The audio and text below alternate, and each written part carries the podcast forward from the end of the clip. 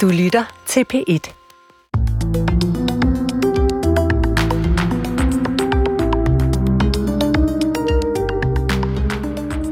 Velkommen til Tidsånd på P1, kanalens program om tro og religion. Jeg hedder Mikkel Frej Damgaard og har for en kort bemærkning fået værtsstafetten. Derfor har jeg strikket et lidt særligt program sammen i dag. Det handler om de første menneskers åndelige verden og forståelse af kosmos. Og ikke mindst deres måde at udtrykke forholdet hertil. Velkommen til.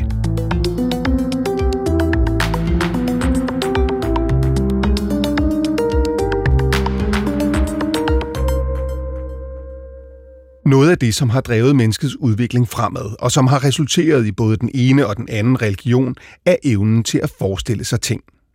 Da jeg for nylig besøgte særudstillingen på Moskov Museum lige syd for Aarhus og blev præsenteret for den nyeste viden om vores forfædre, neandertalerne, forstod jeg også, at man har gjort dem stor uret ved at betragte dem som primitive. Tværtimod fandtes der allerede dengang avancerede systemer og forståelser. Men for at begynde på vores breddegrader, så tog jeg ind på Nationalmuseet og besøgte direktør Rane Villerslev og spurgte, hvordan de første jægersamlere forestillede sig og forstod verden. De lever i høj grad af rensdyrjagt. Øhm, og det er nogle, altså man kan jo sige, det er nogle mennesker, der har en animistisk verdensopfattelse, som jo betyder sådan grundlæggende set, at de mener, at jord, øh, det, det, det landskab er besjælet, og de dyr, de jager er besjælet, og hvad ligger der så i det? Jo, der ligger det i det, at de, betal, øh, de tænker, at både dyr, men måske også endda sten, floder osv., har intentionalitet, altså ligesom vi mennesker har intentionalitet. Og det vil sige, at for at kunne øh, jage dyrene, ja, så skal du etablere en social relation med dem, en, en særlig øh, form for intim relation med dem, som er jo en øh, grundlæggende set højst sandsynlig må vi forestille os, at det er de samme forestillinger, som gør sig gældende i de arktiske områder i dag blandt øh, indfødte folk. Altså forestillinger om, at dyret skal give sig selv til jægeren, mm. ud af kærlighed til ham, kan man sige. Ikke? Det er sådan okay. grundlæggende tanken. Ja. Altså, det, det, det, øh, det, det, den besjælede verden, har den, har den vilje og tanke, eller er den styret af instinkt? Altså, den er vilje og tanke. Der er intet med instinkt at gøre. Altså, det er, øh, man kan sige, det, det er den, altså, de betragter dyrene og naturen som have den samme komplekse, øh, kan man sige, følelsesmæssige kompleksitet, som mennesker har. Ikke? Altså, og derfor så kan man sige, ånder, det er ikke sådan, at der er onde ånder og gode ånder, det er sådan noget, vi har en idé om, øh, at der skal være, men det er ikke sådan, altså alle ånder er i potentielt set øh, gode og onde. Det handler om, hvordan er det, hvad er det for en slags relation, du, øh, du, øh, du etablerer med dem. Ikke? Og den her idé om, at dyret skal give sig selv til jægeren, øh, går på, at øh, du så skal forføre øh, dyret til at og ligesom øh, ville, ja, ville, i virkeligheden ville have en øh, seksuel relation med dig, fordi det er rigtig mange steder i verden, både det arktiske, men altså også andre steder, også i de tropiske områder, hvor du har sådan nogle jæger-samlere, der er, øh, ser man jagt som sex. Så det vil sige, når, når jeg ser... Øh Altså øh, de jæger samlerkulturer, der er tilbage i dag, eller, mm. eller ser fremstillinger af jægere med gevir på, yeah. eller med pels på, yeah. Yeah. så gør de det ikke for at gemme sig? Nej, nej, tværtimod. Altså, det er faktisk en helt anden øh, jagtfilosofi, og også i, i praksis en helt anden form for jagt, fordi vi er jo vant til her i Europa, at vi kamuflerer os, ikke? så dyrene ikke kan se os, og så skyder vi dem. Der er det faktisk omvendt. Der vil du gerne blive set af dyret, men du vil blive set på en bestemt måde en måde, der gør, at dyret bliver tiltrukket af dig. Og altså helt basalt set handler det om, at hvis du tager en dyrekrop på, altså en rensdyrkrop på, så øh, kan man sige, så kommer rensdyret til at se dig, som det ser sig selv og andre rensdyr, og det er faktisk som menneske. altså, ikke, øh, så de kommer, altså dyrene betragter øh, sig selv som mennesker, de betragter os øh, jæger med vores menneskelige kroppe som nogle onde ånder, eller som rovdyr. Det er ikke nødvendigvis som mennesker, det kan også være som øh, sabeltiger eller et eller andet, altså rovdyr. Og, men i det øjeblik, vi ligesom øh, tager dyrenes krop på øh, og øh, bevæger os ligesom dem, jamen så vil dyret se os, som det ser sig selv. Altså så, så at blive seksuelt tiltrukket, altså ja, simpelthen seksuelt. Ja. Og det er det ikke bare at se os som, øh, de, altså dyret ser ikke bare os som rensdyr, de skal gerne se, eller mennesker, de skal se os som en særlig lækker version af et menneske, altså en særlig øh, ja, tiltrækkende. Så derfor skal, kan man sige, de dragter, de vil have rendt rundt i dengang, vil være smukt broderet. Altså smukt broderet, de vil være rensdyrskin, men de vil ikke være sådan nogle, øh, du ved, som man nogle gange ser på film, øh, sådan noget sådan lidt øh, slatne øh, kapper, der bliver øh, hængt over skuldrene, fordi man tror, de levede meget primitivt. Tværtimod, så vil det være smukt broderet øh, tøj, som har til formål at forføre de her rensdyr til at give sig selv. Ikke? Så der er både, kan man sige, der er både noget helt lavpraktisk i det, altså rent faktisk, så kommer rensdyr ud, hvis du imiterer dem, øh, altså, og, og forstår at gøre det, så der er noget helt sådan lavpraktisk i det. Altså helt konkret, Rane, det vil sige... Det er ikke bare sådan en metafysisk, de kommer rent faktisk ud, og du kan skyde dem. Ja. Men samtidig så er du også, altså er der jo det metafysiske aspekt, som er, at de, du er en særlig øh, lækker version, ikke? Og det, der gør det, altså det, der er det problematiske for dig som jæger i den her situation, det er, at du i virkeligheden, øh, altså i det du får denne her rensdyrkrop på, og begynder at møde de her rensdyr, så er der en vis risiko for, at du rent faktisk ser dit eget byttedyr som mennesker, og du kan blive forført. Du kan blive forført af de der rensdyr, altså som, som mennesker, ikke? Hvad, hvad, ja. Nu går det, nu går ja. det hurtigt, fordi jeg tænker, at vi kan lige, vi kan ja. lige tage jagten, eller seksualakten, ja. Eller, ja. eller, eller mødet mellem ja. to væsener, ja. og så tale om kosmologien bagefter. Ja. Altså, der er en risiko for, at dyret forfører ja. jægeren. det er der. Det er der. Og det, som man vil høre, det hører jeg mange gange i Sibirien, altså øh, øh, jæger, der er blevet forført, og som så lige pludselig, altså de, de, i stedet for at se en flok rensdyr, så begynder de at se en flok mennesker, og de bliver taget ind i og bor i telte sammen med dem, og, og så videre og så videre, og, og så kan, risikerer du altså aldrig at komme tilbage igen. Altså fordi du begynder simpelthen at glemme din egen, øh, kan man sige, hele din egen biografi forsvinder, og øh, du... Men Rane, det ville vi jo kalde for sindssyge. Hvis, hvis jeg mødte en mand, som sagde, øh, jamen jeg... Øh, jeg, jeg, jeg, jeg henvender mig til, yeah. til, til, ikke til mennesker, men til dyr, som jeg lever sammen med. Så vil jeg sige, yeah. du er tosset. Ja, øh, men øh, altså, det er jo også derfor, at tidligere antropologer jo stemplede øh, de her animister som bindegale. Det er de jo så ikke. Nej. Øh, men, øh, men, men pointen er jo, at altså, det er faktisk ret sjovt. Altså nu var jeg på ledelseskursus i går, hvor at vi skulle imitere hinanden. Altså det var en del af det. Og du kan faktisk, altså pointen er jo, at du kan få en vis kontrol over nogle andre ved at imitere dem. Og det er jo faktisk det, øh, altså jægeren, altså det er jo i og for sig et meget grundlæggende princip, mm. altså at du imiterer noget og tager kontrol med det igennem imitationen. Problemet er jo lige pludselig kan, kan det du imiterer jo også tage kontrol over dig. Øh, altså, og, og øh, Øh, hvad kan man komme med som eksempel, som, som gør, at det ikke virker så skørt? Øh, ja, men man kan jo sige, at altså afgrunden, risikoen for at lade sig opsluge, kender vi vel alle sammen på ja. en eller anden måde. Man kan jo sige, at forelskelse ja, er, jo lidt, ja, ja. er jo lidt det samme, ja, ikke? Forestillingen ja, om en eller anden form for sammen. på, at de mennesker her, for dem er dyrene jo alt. Altså, det er det, der fylder. Ja. Ikke? Og hvis du kigger på Lascaux og hulemalerierne nede i, i uh, Centraleuropa, ikke? fra den her periode, eller det er faktisk tidligere endnu, så vil du også se, der er stort set ingen mennesker portrætteret, det er alt sammen dyr.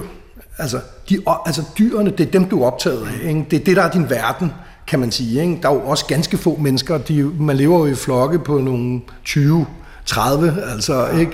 Det, det, det er hele dyreverdenen, der, altså, og du er optaget ikke? Og, øh, og derfor er det egentlig ikke så mærkeligt, at, at de... Øh, Altså, at de øh, forfører dig, kan man sige. Altså, eller du kan blive forført. Altså, pointen er jo, du skal ikke blive forført. Du skal rent faktisk nedlægge det der rensdyr der. Og det, og, og det sker jo langt de fleste tilfælde. Øh, altså, så ned, nedlægger du det igennem invitation, ikke? det kommer ud der. Det tror, det skal have en seksuel, øh, kan man sige, det, det tror, at det skal have en orgasme, bare jeg sige, og så får det en pil i, i, i nakken i stedet. Ja.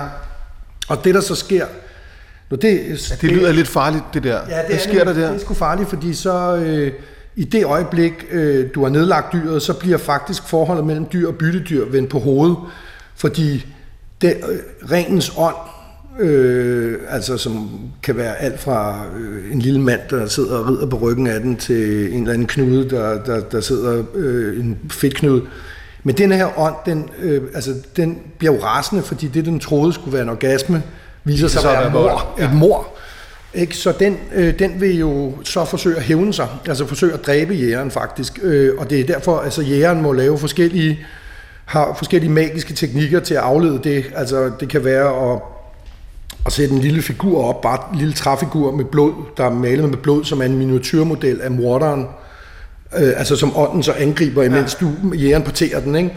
Men hvis det er et større dyr som en bjørn, altså så siger man jo, og det gør man jo stadigvæk, så står man og bukker for den, ikke? og siger, bedstefar, det var ikke mig, der skød dig, det var en russer. Jeg ved ikke, hvad de sagde dengang. Det kan være, at de sagde, det var nabofolk. Ikke? Altså, det er, jo, det, er jo, det er jo en oplevelse, du selv har haft, ja, ja, ja, det der, ikke sandt? Altså, det har jeg læst i ja, af dine bøger. Ikke? Øh, altså, så på, og så, bedstefar, du må føle dig varm, nu skal jeg tage pelsen af dig, og, eller jakken af dig, og så tager man pelsen af den. Og så det sjove er jo, at det gør man både i de områder i dag, og man gør det helt tilbage til de første danskere, fordi det ved vi fra de knogler, der er fundet, så handler det om, at du skal simpelthen minutiøst rense alle knogler for, øh, for kød, og så skal du lægge det i, i, i anatomisk orden. Altså, og tanken der er, at øh, det, der har, er ikke længere har kød, det kan få kød på i den næste verden. Altså, det er jo, det er jo hvad kan man sige, meget primitive reinkarnationsforestillinger. Ja. Altså, forestillingen er, at det, der dør her, kommer til den næste verden, hvor det lever også et, et liv, der minder fuldstændig til, øh, til forveksling om det liv, der er her. Og så når det dør her, så ryger det tilbage igen. Altså, og der kræver det, altså, at kødet er taget af knoglerne, sådan, så det får kød på i den næste verden. Ikke? Og det ser vi jo i altså, enormt mange kulturer, det der med at tage ja. noget med over på den anden side, og senere ja. bliver det, altså i en mere materiel verden, bliver det skatte og den slags. Men hvis vi lige bliver ved den kosmologi, de her øh, mennesker lever i, hvordan, hvordan, altså, du siger, ånden kan være alting, og øh, Altså, hvad, hvad, hvad, hvad vil det sige? Altså, vil det sige, at alt er lige meget, eller alt er lige meget værd? Øh, nej, nej, den tror jeg ikke, man kan sige det. Altså, der, altså, man kan jo sige, for os er det meget svært at forstå, at ånden kan både være en fysisk øh, menneskefigur i virkeligheden. Altså, altså ånder lever ligesom vi gør. Altså, de ryger cigaretter og drikker og horer, og, og det er også derfor, når man, skal, når man ligesom skal have noget med dem at gøre, så er det det, man gør. Altså, Altså, de, de har de samme øh, skavanker, de er ikke sådan helligere eller højere, altså de har alle øh, de gode og dårlige sider, øh, øh, øh, som vi også har. Men ånden kan både være en fysisk manifestation, altså i menneskeskikkelse, men det kan også bare være fænomenet selv. Altså, og det, det er meget sjovt, fordi der er sådan en gammel antropolog øh, fra Sibirien i slutningen af 1800-tallet, der spørger en kojak, du ved, han står, de står og kigger ud over havet, og siger han, hvad, hvordan, altså, hvad er ånden her, og hvad er havet? Og den her kojak, han kigger på ham og siger, jamen det, de er en og samme ting. Ikke? Altså der er ikke, de kan ikke, altså, så de kan være, altså det kan både være floden selv, men floden selv kan også tage en menneskelig øh, skikkelse, kan man ja. sige. Ikke? Og når det gælder dyrets ånd, så er det meget typisk det der med, at enten er det sådan en forestilling om, at øh, du ved, at de her dyr, Altså, de er samlet hos en eller anden kvinde, for eksempel, altså i, i, i en bolig, og hun sender dem så ud, altså ligesom man også kender fra Grønland, ikke? Mm. Øhm, eller at det er sådan en lille nissefyr, altså det er derfor, at nissemænd, nissemænd findes altså over hele verden, at det er en lille skægget fyr, der sidder der og rider, altså en lille gnom, der rider på, som, styrer. som simpelthen styrer dyret og rider på ryggen af den, ikke? Altså, øh, og der er flere, altså jeg har mødt flere af de der jæger, der har set den lille gnom, ikke, for eksempel. Men det er jo også, om, altså inden du går på jagt, inden du overhovedet starter med at invitere dyret, så sover du om natten og drømmer, at de, og så drømmer du, at du har sex med dyrets ånd. Og det er typisk hende kvinden oppe i, med, med huset med alle dyrene. Ikke? Ja. Hende har du sex med, og, og, og man kan sige, det sjove er, altså jo ældre du bliver, Altså, de, så mange gange er din relation til den der ånd, den, ligesom, altså, det er ikke sådan, at ånden bare bliver ved med at være en ung, smuk kvinde. Hun bliver også ældre og ældre, og, ja. og så gider du til sidst ikke at have sex, fordi nu er man 80 år, eller hvad fanden det nu er, og så, så handler det mere om, at du ved, at man at hun skal ligesom give en noget med noget fedt på. Altså give en noget fedt for eksempel. Og hvis der, hvis der er lidt fedt, så bliver jægeren rasende. Fordi de, du har jo fået sådan en helt intim relation til hende ja. her igennem 80 år. Altså, du har levet med hende ved floden, for eksempel, ikke? Og så står, så jeg har set sådan nogle jæger, gamle jæger, der går rundt og råber og skriger, og man tror, han er tosset, ikke? For din ven taler han til, men han taler til sin ånd. Altså, ja, hvis du ikke giver mig, så flytter jeg, så lader jeg mig skille, og så går jeg, og så kan du bare være for dig selv og sådan noget. Ja. Så, så, så, ja, og hvad kan vi så lære af det i virkeligheden? Altså, ja. mennesker lever i en intim relation. Ja til, til en bestemt ånd, Ja. som har sin egen vilje, Ja, og som har sit eget mål ja, med, og alt ja, det der. fuldstændig. Altså man kan jo sige, at det der er det skældsæt, altså, der, altså der hvor vores moderne samfund begynder, som vi kender det, det er jo magerbrugsrevolutionen. Altså det er det, du stopper med at leve af jagt, mm. og, og starter med at have at brug, fordi der bliver naturen en fjende. Her er naturen ikke en fjende. Nej. Altså naturen er jo, øh, hvad kan man sige, det er sociale relationer, kan man sige, ikke? som du hele tiden skal nøse. Øh, men i det øjeblik, du øh, får svedigbrug og, øh, og øh, du ved, står og hakker der i marken, som, hvor der ligger tusindvis af timer at brænde øh, skoven ned og fjerne alle rødderne og alt det der, så bliver de vilde dyr jo nogle fjender. Altså det er jo nogen, der kommer ind og æder dine afgrøder, ikke? Ligesom at nabofolkene bliver sgu også dine fjender, fordi hvis du kan hugge den mark, som de andre har lavet og brugt tusindvis af timer og generationer på at pløje, og, og, og, og hvis du kan tage den, så kan du spare helt enorme ressourcer. Så der sker altså så man kan sige, den verden vi kender, hvor naturen er en, den vilde natur er en fremmed modstander, ja, en modstander og farlig, og den er fremmed og alt det der, det starter jo med Agerbrugsrevolutionen, ikke? Så det er jo også derfor, at på mange måder, hvis vi ligesom skal tilbage, altså hvis vi skal finde en anden måde at være i naturen, med naturen på, så skal vi jo tilbage til jægerfolkene. Fordi det er dem, det, altså, det er ikke for at sige, jeg tror ikke, at de nødvendigvis har svaret på alt. Altså for eksempel mener jeg ikke, det er jo sådan en lang, meget stor diskussion, om de har en slags økotænkning i deres Det vil vi i hvert fald gerne have, at de har i dag. Ja, ikke? Altså, det tror jeg faktisk ikke på, altså, og det har der været mange diskussioner om. Ikke? Øh, altså, og min egen erfaring er, at det har de ikke. Altså, de, tværtimod, så kan man sige, at de opererer bare med en helt anden logik, som er, enten skyder du alt, hvad der er, alt, hvad du ser, øh, men så lige pludselig kan du blive bange for, at ånderne giver dig ekstremt meget, fordi du har sådan et demand sharing system, øh, altså så hvis for dem, der har meget, skal give, så ånden kan finde på at bare give dig og give dig og give dig, så lige pludselig har du akkumuleret, kan man sige, i den usynlige økonomi, øh, jeg ved ikke hvor mange dyr, og så kan ånden faktisk komme og afkræve dine børn, eller dit, øh, din kone, fordi de forelsker sig i dig, altså, og så slå dem ihjel, ikke? Så, så man kan sige, du, du opererer i to yderpunkter, der ikke har noget med økologisk balance. Altså enten dræber du alt, hvad der er, eller også så gør du ingenting nærmest. Ikke? Så sidder du i overvis og laver ingenting. Altså jeg har aldrig set det der, øh, sådan, altså den der bevidsthed om, du ved, nu skal vi ikke tage for meget og sådan noget.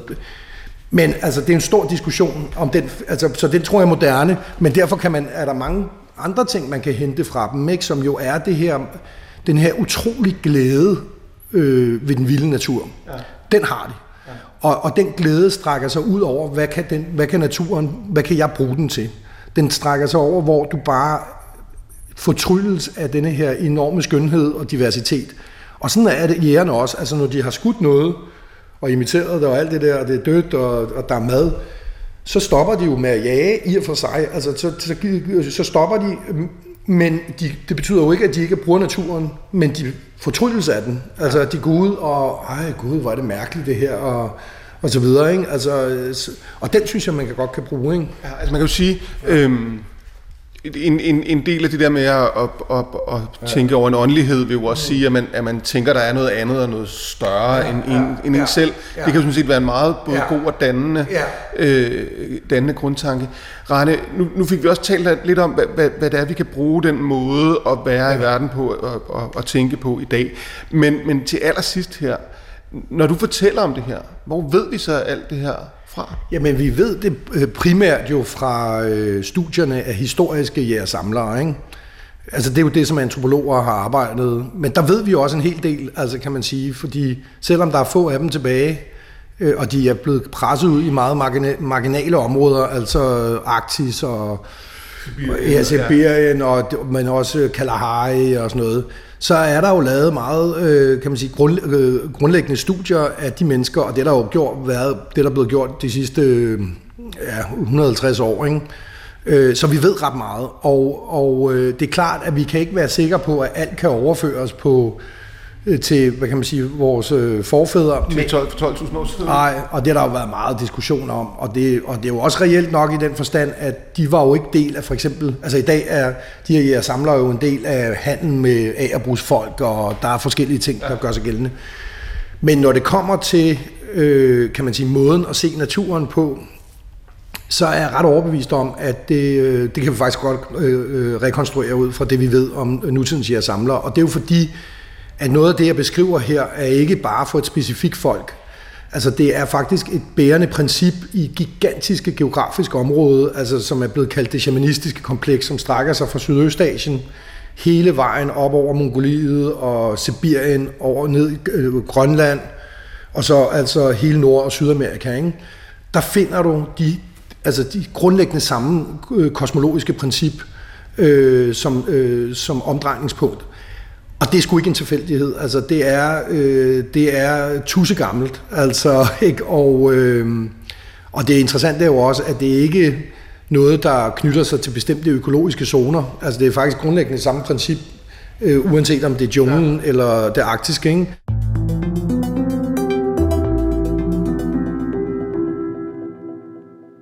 Nogle af de principper har vi også fundet hos neandertalerne i overvis anskuet som tilbagestående, et nødvendigt trin på stigen, der leder frem til det moderne og tænkende menneske, vi er i dag.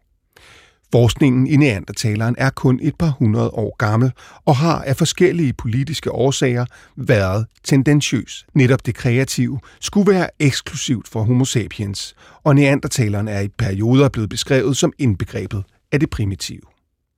Men en særudstilling på Moskov Museum præsenterer den nyeste viden og fortæller, at neandertaleren både tænkte kreativt og udtrykte sig kunstnerisk.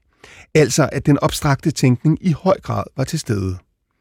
Derfor tog jeg en idehistorisk overflyvning over vores syn på neandertaleren med docent emeritus ved antropologi på Aarhus Universitet, Ole Højris, og spurgte, hvordan vi historisk har betragtet neandertaleren og hvorfor.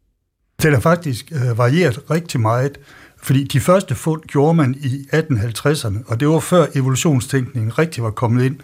Så, så der var det jo bare et menneske, men man prøvede jo at finde ud af, hvad det var for et menneske. Og der var forskellige bud. Det kunne være en, en øh, øh mongol, der havde været med Napoleons tropper, og så havde lagt sig til at sove. Øh, det kunne være, at et af budene, det var, at det var en ir, øh, altså en fra Irland. Og der skal man lige tænke på, at i 1800-tallet også forud for det, der var det sådan, at irerne blev betragtet som nærmest dyr. Altså, øh, når englænderne skulle illustrere, hvor slemt det stod til med hottentotterne, så for at englænderne kunne forstå det, så sagde de, det er ligesom irerne. Og, og, og koncentrerer de sig om en eller, anden, en eller anden form for fysisk udtryk, eller hvad? Øh, ja, fordi de havde det her kranie, der så øh, lidt mærkeligt ud. Og, og den, der kom med den største, eller øh, fineste beskrivelse, kan man sige, at det er den store tyske antropolog, der hed uh, Rudolf Virchow. Og jeg er nødt til lige at læse det op, fordi det er så kompliceret. Ja, okay. Han mente, at skallen stammede fra en patologisk idiot, der havde haft engelsk syge som lille, og senere gigt, og som havde fået et hårdt slag i hovedet, så skallen var blevet flad. Og de fremspringende øjenbrynsbur, det var krigsskader. Så det er nærmest Sherlock Holmes, det der. Ja. Øh, men, en patologisk idiot. Ja, simpelthen. Fordi det var stadigvæk inden for mennesket. Men så kommer vi op i, der efter Darwin, med evolutionen. Og så var det for mange givet, at uh, neandertaleren måtte være det første menneske, fordi mennesket var selvfølgelig skabt i Europa, hvor ellers. Det er klart. Ja, så neandertaleren kunne være den, det første menneske. Og det, det ligger sådan og, og, og roder lidt der, indtil vi kommer op til omkring uh, århundredeskiftet. Fordi der bliver der gjort et fantastisk fund i Frankrig af nogle pater, og de pater, de skal ikke have, have det her ind i en evolutionsting, fordi Gud har jo skabt mennesket. Så de sætter en fyr, der hedder Bull, til at undersøge det. Og Bull har to dagsordner. Det, at mennesket er skabt, og det vil sige, at det her det er bare en afart af en abe en uddød afart. Og det andet, det er, at tyskerne skal ikke have æren af at have det første menneske. Så resultatet bliver altså den der fremstilling af nærmest en gorilla med en kølle, der ser usædvanligt dum ud. Ja. Og det, ja. Og så, når man så øh, sige, så, så bliver han nedgraderet kraftigt, undtaget et sted øh, i verden, eller to steder. USA, der fortsætter man med ligesom at synes, at, at øh, det måske er en af de fortids, eller en af på vejen til os. Men herhjemme, der har vi jo en helt anden syn på manden. Øh, professor H.P. Stensby, han blev omkring 1920 sat til at bevise, at vi var nordisk, øh, hørte til den nordiske race. Øh, det er jo sådan, at dansk kulturforskning stort set altid har gået ud på at påvise, at vi ikke er tyskere. Mm. øh, og svenskerne havde lavet en undersøgelse, der viste, at øh, svenskerne, det var nordisk race, blond hår, blå øjne, og det, der hedder langskald, det vil sige, at man var længere mellem pande og nakke end på tværs af hovedet, ja. som var et intelligenstegn. Det skulle han bevise, det var vi også. Ja. Og det kunne han altså ikke vise. Ja. Og det han så fandt frem til, det var, nej, så vi var de sidste rester af den sande neandertaler, som havde været bagtalt så ekstremt, men som var det mest intelligente, smukke og bladre, så videre, fantastiske væsen. Altså, ja, Ole, det er, jo, det er jo enormt morsomt at høre dig fortælle det her, og jeg kan godt forstå, hvis lytterne bliver lidt Altså, det, det går okay. hurtigt, ikke? Men, men det er mere det der med, at, at det her siger noget om, hvad forskningen har koncentreret sig om i 1800-tallet i virkeligheden. Ikke? Ja, og det er det er så ind i 1900-tallet. Ja. Det er 1920. Ja, langt ja, ja, det, og, og på mange måder også fortsætter. Ikke? Men altså, hvis, hvis vi nu skal køre det hårdt, hårdt op til, til øh, efter 2. verdenskrig, så sige, indtil da, der forsvinder øh, neandertalen ligesom øh, lidt ud af det. Men så efter 2. verdenskrig, der bliver man jo klar over, at neandertalen er en europæer, og vi kan jo ikke have en abelignende europæer som forfar. Nej, det går selvfølgelig ikke. Så, så der begynder så sige, det der med at, at genskabe ham i mere og mere menneskelig øh, form. Øh, og, og det fortsætter faktisk altså fortsat helt frem til i dag. Altså i dag vil man sige, at hvis man møder ham i bussen, jamen, så er der ingen, der øh, stus over det. Altså der er jo større forskel på de forskellige mennesker, vi har i verden i dag, end der vil være på ham også. Ja. Altså set udset. Ja, ja, ja, ja. Så, så fysisk kan man sige, at han blev bragt up to date. Ja, så han blev, han blev et menneske igen. Han blev altså, et menneske, det, ja. det, det kan desværre ikke lade sig gøre at øh, møde en neandertaler i bussen. Der er man nødt til at tage, tage på Moskov. Øhm, de forsvinder, og der tror jeg, der har, der har jo også været meget forskning, der handlede om, at, at de blev, altså den, den, den overlegne race, homo, homo sapiens, overvandt og nedkæmpet og udslettet øh, et mere tilbagestående øh, øh, menneske, eller et menneskelignende væsen, som så var ja. neandertaleren. Og det, den kan vi jo slå en pæl igennem lynhurtigt? Jamen, jamen både og, fordi at du skal, den der opfattelse, den skal du se som et produkt af 2. verdenskrig, hvor man ligesom mistede tilliden til menneskeheden. Ja. Mennesket, altså det, som foregik under verdenskrig, det viste, at vi var det værste af det værste. Så der kunne man godt tænke, at vi var bare, vi var bare gået ud og så vi slå de andre ihjel. Når vi kommer op i 1980'erne, så, så er vi ligesom ikke, kan vi ikke rigtig leve med, at vi er sådan nogle dræbere, at sige, det er iboen i Så derfor må man finde på noget andet, ja. og så, så begynder man ligesom at, at måtte, nej, nej, altså de nok uddøde af sig selv, og, og der kommer sådan en hel masse øh, den slags forklaringer. Ja. Men det, der skaber det store brud, det er jo altså i 2013. Ja. Der finder man så ud af, at for, for først kan man så blotlægge hele neandertal DNA'et, og man kender også vores, og så kan man se, at vi faktisk har neandertal blod i os. Ja, og det var nemlig, det, jeg, det var nemlig der, jeg ville hen, Ole, Netop, ikke? det ja. der med, at det, det, det, når vi kan slå en pæl igennem alle de her, og det er jo enormt morsomt at høre dig fortælle, mm. at vi hele tiden ser verden i vores eget billede. Ikke? Sådan er det, fordi vi er mennesker, vi ja. skal jo kunne være selvbekendt. Og det vi så har opdaget, det er, at vi bærer neandertal-DNA i os. Yes. Altså må vi formode, at de homo sapiens, der flyttede sig fra, fra Afrika op i Europa, har plejet omgang med de her, øh, de her neandertalere og fået børn sammen. Ja, og, og det sjove var, at, at til at begynde med var det kun det, der hedder mitokondriet, man kunne undersøge. Det vil sige det, der går i arv fra kvinder. Så det, det billede, der tegnede sig, det var, at jamen, deres mænd havde fået børn med vores kvinder, men vores mænd havde ikke fået børn med deres kvinder. Og, og det hører så åbenbart til vestens mænd, at det kan vi ikke leve med. Så det er der, utroligt, det der. Ja, altså. Så der kom en forklaring, som egentlig lyder meget, meget logisk, nemlig at vi, moderne mænd, vi kiggede på de der neandertalkvinder, og tænkte vi, nej, så intelligente børn, som vi kan lave med dem, det kan de ikke klare, og så holdt vi os fra dem. Jeg synes, det lyder som en meget fin videnskabelig forklaring. Ja, men, altså, spørgsmålet er, om den er sand. Og det er den ikke, fordi nej, der man så kom senere og kunne også undersøge Y-kromosomen, øh, som er det, der går i arv, kun via mænd, ja. så kunne man se, at for det første havde der været en tidligere kontakt for mellem 370 og, og, og måske 110.000 år siden. Altså, man skal forestille sig, at øh, det moderne menneske trænger op fra Afrika, og så indimellem kommer det ind i Europa, op i Mellemøsten, og møder neandertaleren, og derfor de øh, så børn sammen. Altså, de har jo ikke været så forskellige. Selvfølgelig, der har været, øh, altså, øh, øh de, de er faldet fra hinanden. Der, de har jo ikke kunne se, at der var forskel. Ej, nej, det har de næsten ikke. Altså, det de tror, har bare, ja, de har bare fået børn sammen. Og, og Ole, det som så er spændende, mm. ikke, det er, at, at det første interview i dag kredser om, hvad, hvad ved vi sådan, om, de, om de første menneskers yes. tankeverden, kosmologi osv. Og, og det som så er det enormt interessante, når vi nu ved, at vi, at vi ligner øh, de mm. neandertalerne ret meget, og spærrer dem i os, så har man faktisk også begyndt at opdage, at neandertalerne har haft en kosmologi, har haft en kreativ, kunstnerisk tankegang. Ja. Og, og uden at du er ekspert i området, kan du så ikke lige gøre rede for, hvad det er, vi har lært? Jo, altså øh, øh det der, det der sige, først snakker vi om, at nu var de fysisk bragt på linje, så i og med, at de jo sådan set altså, øh, er familie med os, så skal vi også have dem bragt på intellektuelt niveau med os. Vi kan ikke leve med at have en tåbelig onkel der øh, ud. Så derfor begynder det, det der det svære i, i, i det her, Det, det er en række ting. Det er for det første, jamen er det blandinger med moderne mennesker, der har lavet de ting, som er så gamle, så de kunne være neandertalske? Ja. Eller er det sådan, at neandertaler har lært det, uden at forstå det? At lidt ligesom en papegøje kan, kan lære at tale, så uden at forstå, hvad den siger. Øh, der, der er rigtig mange øh, muligheder der.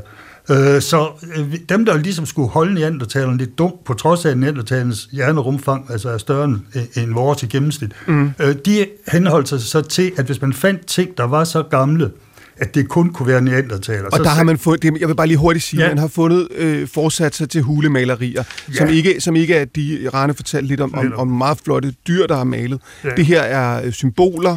Øh, det er nogle streger og, på ja. kryds og tværs, skal ja. man sige. Og øh, det har været, der har været øh, nogen, der har sagt, at det er naturfænomener, det er ikke menneskefænomener. Men det, der er det, det, der er det spændende, det er, den, den intellektuelle evne, vi har, den mener man kom fra, at vi for 160.000 år siden nede i Afrika gik ud til kysten og begyndte at spise fisk og, og, og skalddyr og alt det Og der er et eller andet i det, som jeg ikke kan huske, hvad hedder, øh, som gør, at altså, også i dag er det sundt med fisk, som er med til at udvikle hjernen, så vi får evnen til abstrakt tænkning. Ja. Så sagde man, jamen neandertalerne, de har altid gået indland, men det seneste, det er, at man faktisk i Portugal har fundet en neandertal boplads, hvor man, det er tydeligt, at de har levet øh, også af øh, ting fra, fra, fra havet. Og det vil sige, at de har haft potentiale, sådan, altså, man har, det er et fund, ja. men man har også i indlandet fundet øh, steder ved søer, hvor man kan se, at de har øh, øh, fanget fisk og levet af fisk. Man ved ikke, hvordan de har fanget det. Og det der med havet er svært, fordi havet er altså øh, 20, 30, 40 meter, måske mere højere i dag, på grund af ja. istidens afslutning, så det er svært at finde. Men de har haft potentiale. Ja. Det, der er det store og spændende spørgsmål, der har de så også realiseret det. De har kunne høre, de har kunne tale som os, de har øh, åbenbart spist øh, øh, de der ting fra, fra havet, så de har også formentlig kunne tænke og kommunikere abstrakt. Ja. Og det, det, der, der, er, der er no, nogle tegn på en eller anden form for abstrakt tænkning, altså at der har, været, der har eksisteret maling, altså enten har man udsmykket ja. noget, man har udsmykket sig selv, der er noget, som kunne ligne øh, nogle smykker, så er der et ja. andet ting, som, som, som i hvert fald øh, som jo ikke handler om åndelighed i virkeligheden, mm. men som handler om en dybere form for tankegang måske, men som handler om empati. Altså man har fundet øh, rester af neandertalere, hvor man kan se, at de har været syge i overvis, ja. og har måttet have pleje og hjælp, og derfor må have haft en eller anden, der må have været en eller anden form for forståelse af et samfund. Altså, de har jo passet på hinanden der på, på en eller anden måde. Men øh, vil sige, noget af det, man virkelig gik efter, det var, øh, om de havde begravet deres døde. Fordi hvis de har begravet deres døde, så har de jo haft en tanke om noget efter døden. Præcis. Og, øh, og, og hvis de bare gravede dem ned, så, så var det noget andet. Og, og der har der været et fund, øh, jeg tror det var Østeuropa, hvor man havde fundet pollen, du er sådan i klumper rundt omkring øh, sådan en neandertaler. Og, og det var så ligesom bevis på, nej, de var altså kloge nok til, at de kunne begrave folk. Men ja. så kom der altså en og fandt ud af, at der var en eller anden gnaver, der levede i området, der samlede blomster og hoveder sammen ja. i bunker. Så der er stadigvæk lidt diskussion om det, men tendensen i dag, det er, at de faktisk har kunne tænke og kommunikere abstrakt. Altså, det vil sige, at de kan snakke om, hvad skete der i går, hvad skal vi gøre i morgen. Ja. Og, måske... og de har æstetisk sans, formentlig også. De har brugt øh, snegleskaller, som er bemalet, og, og det der med at bemale snegleskaller, jamen, det er jo et tegn på, at man kommunikerer med symboler. Så man, i dag, der hvor vi når til i dag, det er vel, vi kan sige, de har haft potentialet, men i hvor vid udstrækning de har realiseret det, det er ikke til at vide. Og så er det jo godt, Ole, at mennesket i dag, du og jeg, alle mm. lytterne, og altså i tusindvis af år, har haft en forestillingsevne. Og så kan mm. vi jo prøve at bruge den, når vi tænker på, om neandertalerne har gjort øh, det ene og det andet. Ved du, vi skal også lige prøve at tænke tilbage. Altså, hvad var det for et niveau, vi selv var på Præcis. dengang? Ikke? Ja. Og, og, og jeg vil tro, at øh, øh, altså, sådan som det ser ud nu, ikke, så har der ikke været større forskel øh, på en tidspunkt mellem neandertalerne, øh, sit øh, intellektuelle niveau i teknologi og hvad de gjorde, og, og så det moderne menneske. Øh, vi har måske haft nogle potentialer, øh, som de ikke har haft, og som så er, er udviklet efterfølgende. Men jeg vil tro, hvis man kommer tilbage, skal vi sige, for 100-150.000 år siden, der har der ikke været den store forskel. Der har vi heller ikke realiseret den der abstrakte øh, tænkning og, og, og, og det der med at, at kunne, at kunne øh, lave æstetik. Altså de tidligste huler med øh, altså med, med lignende, naturlignende øh, øh tegninger. De er 60.000, måske 65.000 år gamle, og de er så fra, fra Asien, så det er altså ikke også europæer, der, der står for det. Øh, så, så altså, det er jo ret sent, at der sker noget med os, og så går der kun 20.000 år. derefter så er neandertalerne jo forsvundet. Ja.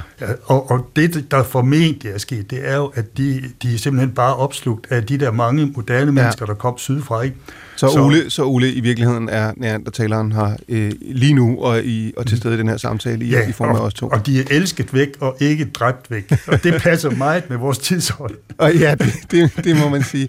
Ole Højris, øh, docent emeritus, tusind tak for, for, øh, for det her overblik. Det er jo et stort og kompliceret emne. Øh, men tusind ja. tak, fordi du vil være med. Tak også.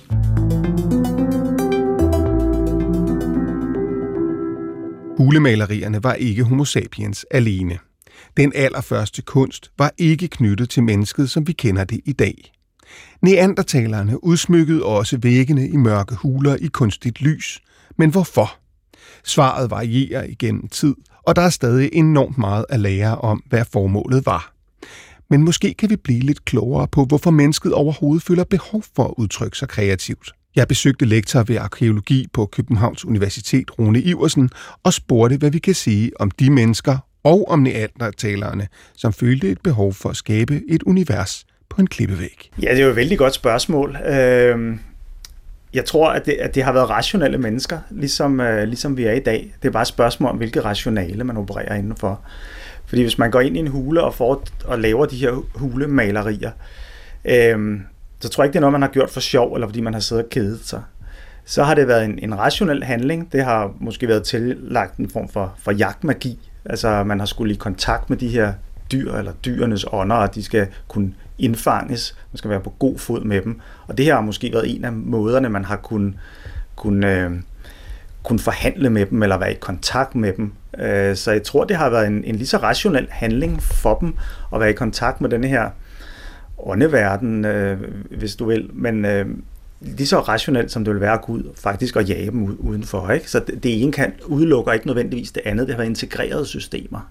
Ja, og så støder vi jo på det der med, med, med kunstbegrebet og hvad det er. Mm-hmm. Øhm, men men hvis vi, hvis, hvis vi øh, definerer kunstbegrebet i denne her sammenhæng som, at man udtrykker sig ved at skabe et eller andet, male noget, rise noget, øh, tegne noget, lave keramik, så, så det du siger, at vi skal have for øje, når vi lytter til den samtale, vi nu skal have, det er, at det gør man, fordi det har et formål. Det, det vil jeg mene, ja. Altså, det er svært at løsrive det, vi bredt set kalder kunst, fra i virkeligheden hverdagslivet, og det er svært at adskille religion fra hverdagslivet ritualer, øh, overtroiske handlinger, hvad vi ellers kan finde på at kalde det i dag, har simpelthen været en integreret del af hverdagen.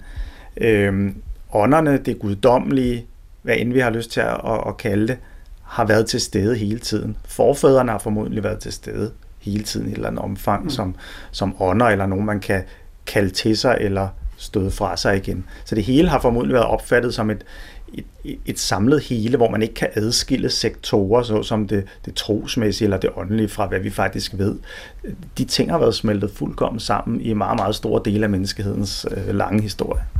Der er en... Øh, og, og, og, og det synes jeg, der, altså det, det er der også hos mig selv en tendens til at tænke om jægersamlere og neandertalere og øh, de første agerbrugssamfund som, som primitive mennesker, der gjorde noget kun for at overleve. Men, men hvis vi ser på de meget berømte hulemalerier, der er nede i en hule i Frankrig, så er de, øh, så er de af enormt høj kvalitet.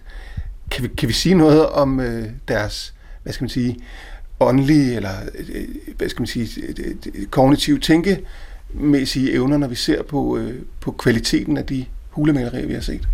Ja, de er jo enormt naturalistiske, og de er jo de, de er jo malet på, på hulen, hulernes vægge, altså hvor man har benyttet fremspring for eksempel på de her vægge til at fremhæve dele af motivet.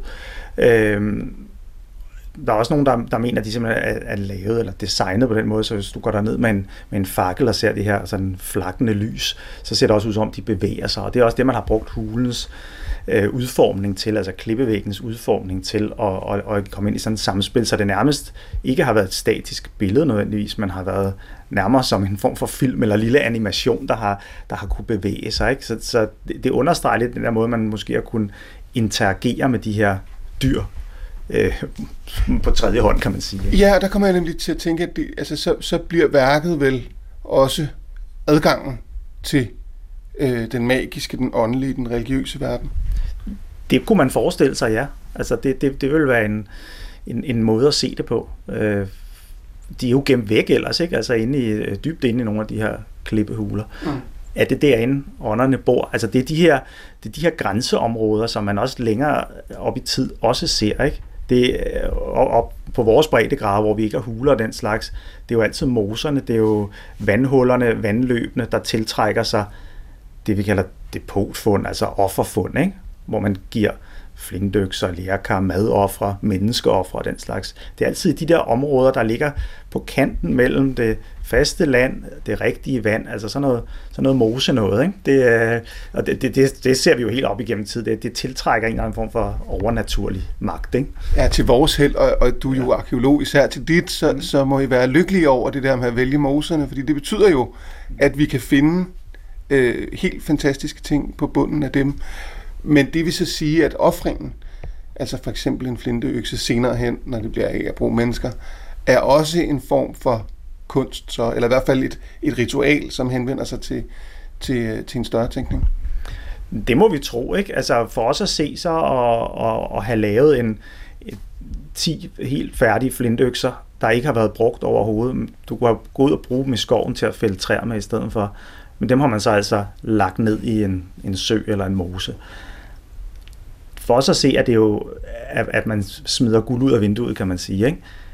Men det har været en del af, at, at det, har været, det har været rationelt på den måde, at, at man har opnået noget ved at gøre det. Ikke? Det er en form for forhandling med en form for åndelig verden, så man har ikke bare gjort det her for sjov, man har, man har gjort det som led i at få noget igen formodentlig. Ikke? En eller anden form for forhandlingssituation med en, form for guddommelig magt, som vi så ikke rigtig ved, hvad præcis er, vel? Nej, og det kan være, at vi skal bevæge os derhen. Jeg har talt med, øh, med Rane Villerslev om ja, samlernes øh, måde at forstå åndernes verden, øh, animismen og den slags. Øh, du, du er specialist i, øh, i, øh, i bundestenalderen, det vil sige øh, lige, altså, der, hvor vi ligesom er blevet af og brugere. Ja. Hvad er det for en kunst, der, der findes i de samfund? Ja, altså vi kender jo fra, fra før, fra, fra jægersamlerne, som altså helt tilbage fra hulemalerierne, som vi har berørt lidt her. Man kender også øh, små øh, dyr også, der er lavet af rav for eksempel, vi har fundet heroppe også. Men der sker et mærkeligt skifte, øh, i hvert fald i vores del af i verden heroppe i Nordeuropa, når, når vi får agerbruget ind. Og det er, at øh, alle former for, for naturalistiske gengivelser, det kunne være mennesker eller dyrefigurer eller andet, øh, ser ud som om de forsvinder helt. Altså vi, vi har dem praktisk taget ikke.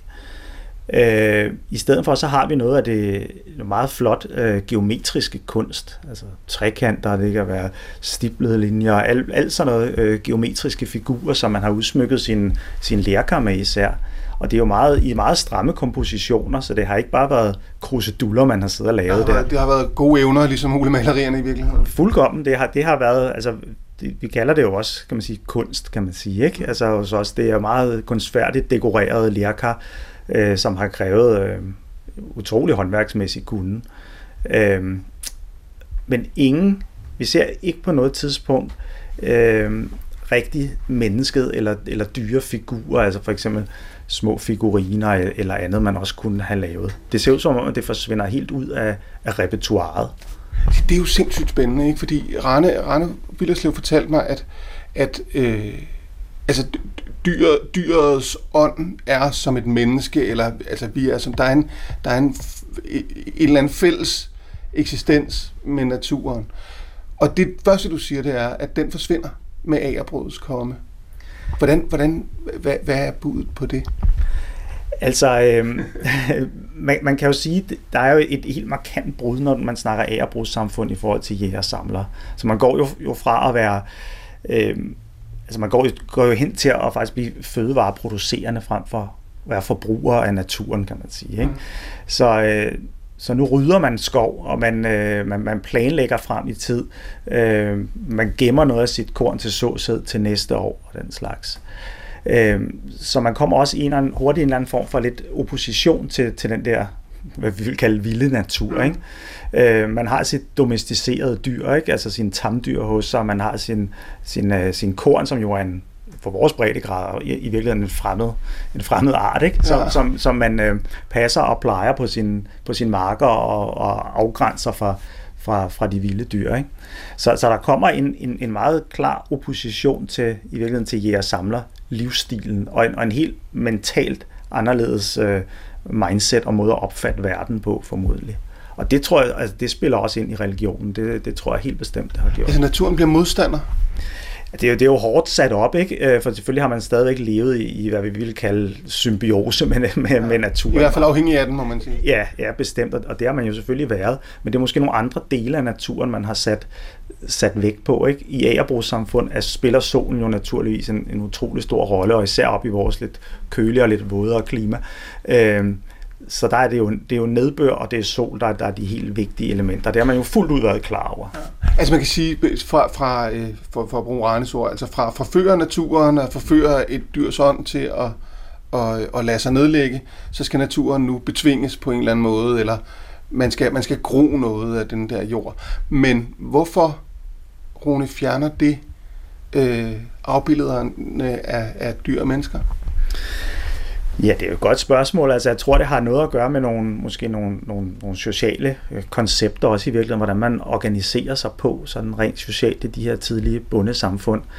Altså, meget af det, det meget stramme geometriske kunst, vi ser på, på vores øh, keramik, genfinder man på nogle af de her monumenter, storstensgrave, vi kender rundt omkring fra hele Vesteuropa, også mm. herhjemme fra vores egen dyser og jættestuer. Men især for et sted som Irland har vi jo mange flot udsmykket af den slags New Grange blandt andet. Øh, og det er også samme, altså det, det er spiraler, det er geometriske figurer, det er det repertoire der, de her tidlige agerbrugssamfund gør brug af.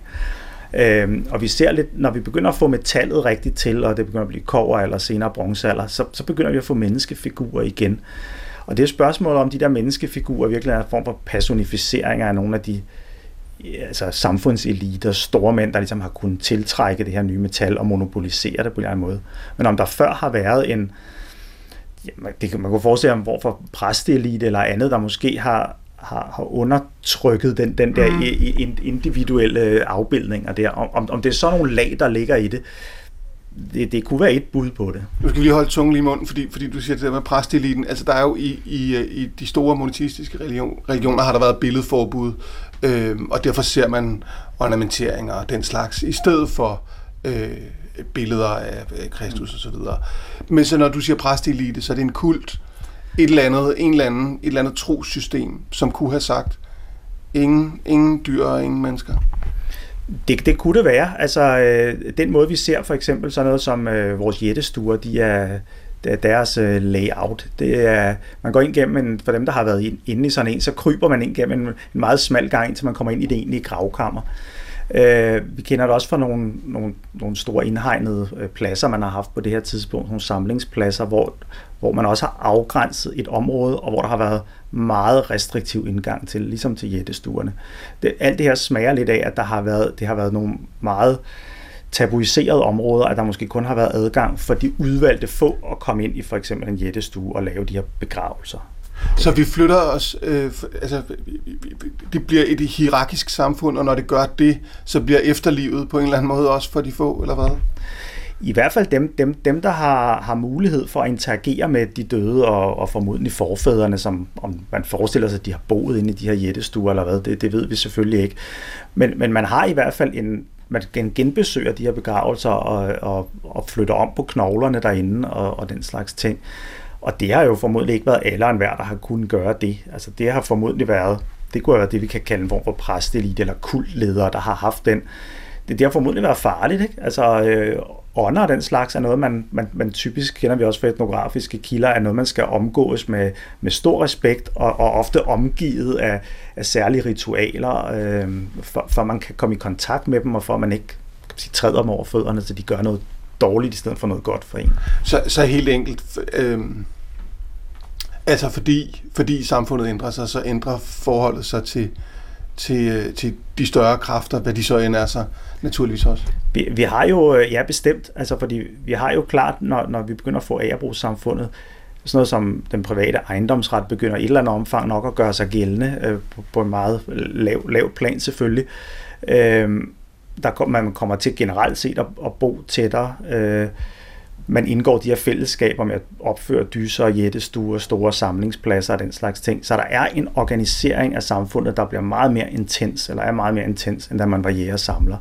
Og dermed en måde at styre sådan nogle, altså få folk til at, at gå i takt, hvis man skal sige det på den måde, øh, er jo blandt andet gennem religiøse forestillinger øh, og indføre forskellige tabuiseringer om ting, man kan, må spise eller ikke må spise, eller ting, man må afbilde, ikke må afbilde, ting, man må gøre, ting, man ikke må gøre, og i bestemte rækkefølger, eller nedlægge bestemte øh, ofre til, til, til højere magter, for eksempel. Og hvem skal styre det? Det er der jo typisk en eller anden form for, det kan være tidligere shaman, eller kultleder, eller præst, hvad vi nu skal kalde sådan nogle, sådan nogle øh, figurer der, ikke? men som måske i virkeligheden har organiseret meget store dele af de her samfund, men uden selv ligesom at, at træde frem. Vi har ikke sådan nogle rige fyrstegrave eller kongegrave eller sådan noget for det her tidspunkt rigtigt, men der har formodentlig været en eller anden struktur, der har været formodentlig religiøs betinget, ja. Øh, der, har, der har styret de her samfund. Og symbolerne som, som, som adgangsbillet til at, at få kontakt til, til de højere magter. Ja. Det lyder som om, at det bliver øh, det lyder som om, det er ret barsk at være, at være de første bønder øh, i Nordeuropa. Det har været super barsk, tror jeg. Det har været hårdt arbejde fra, fra morgen til aften. Øh, de kommer jo øh, op, kan man sige, det kan vi se genetisk set, at, at de kommer fra, fra Mellemøsten, hvor, hvor, øh, man, hvor agerbruget opstår. Og så gennem flere tusind år, indtil de ligesom øh, agerbruget når, når herop til. Øh, og vi ser jo i hvert fald ned fra Centraleuropa, blandt andet også, hvor de bosætter sig på de meget frugtbare jorder dernede. Men så efter nogle generationer begynder der virkelig at opstå nogle, nogle spændinger i de samfund her. Øh, vi har nogle, nogle massegrave derfra, for eksempel, der er tydeligvis af, af resultatet af sådan nogle raids eller overfald, man mm. har lavet, og simpelthen slået, slået helt landsbysamfund ned og, og, og kuglet dem ned der. Ikke? Øh, så, så der har været, virkelig været massive spændinger inden for nogle af de her agerbrugssamfund, tidligere agerbrugssamfund. Ja. Øh, om det også har noget at gøre med, at man så sætter sig først på de bedste jorder, og så opstår der spænding omkring dem, fordi agerbrugssamfund har det, det med, at, at de genererer væsentligt flere børn i samlerne, så det, det, de er ekspansive i deres natur. Ja, og det, det, var, det, det, det er jo så det sidste spørgsmål i virkeligheden, fordi hvor, hvorfor så hvorfor så gøre det? Og det er altså, fordi de laver flere børn, de samler vel også flere rigdomme i virkeligheden? Der er jo en, altså det der med at, at akkumulere rigdom er jo selvfølgelig også noget, man, man nemmere kan gøre, når, dels når man er bofast, men dels også med, at, at, at den, øh, at du kan jo samle, jo, jo, jo, bedre, jo bedre landmand du er, jo, jo større et overskud kan du i virkeligheden generere. Det overskud kan du også bruge til at, at investere i, i statusobjekter af forskellige slags, og dermed også rigdomme. En, en måde, som netop for os at kontrollere nogle af de her samfund, kan have været gennem kulten, eller det vi kalder religionen her. Ja. Øh, og det kan være også gennem nogle af de her, altså tabuisere sådan noget som kunsten også for eksempel, måde man må udsmykke ting på, måde man må interagere med det overnaturlige, med forfædrene, med guderne i virkeligheden, ikke? Øhm, så så øh, det, som, det, som i virkeligheden begyndte med at være en, en symbiose med et, en åndelig verden, når man skulle forføre et rensdyr, eller jeg ved ikke hvad, så bliver religionen og dermed kunsten som, som, som udtryk øh, sidenhen en måde at, at styre et samfund på. Både at, og, øh, og, og tvinge det i en bestemt retning, men også sørge for, at det kan, kan vokse større og stærkere.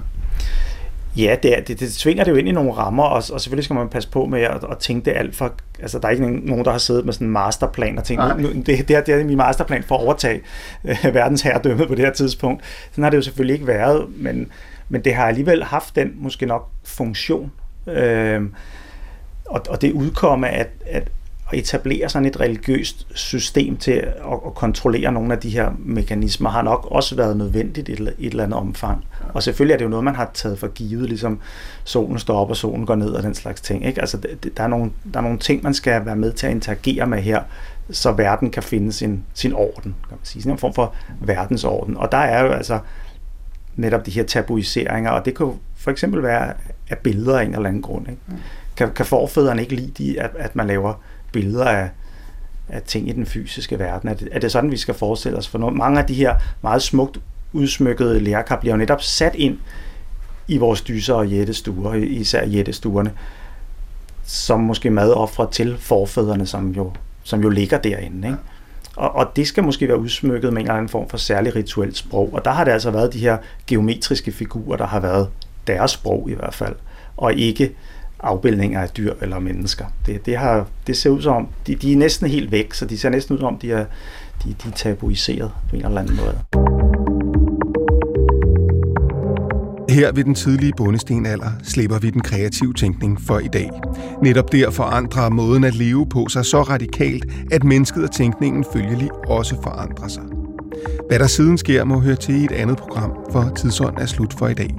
I næste uge er Christoffer Emil Brun tilbage i vanlig stil. Jeg, Mikkel Frej Damgaard, takker herfra og ønsker en fortsat god søndag. Om lidt er der radioavis.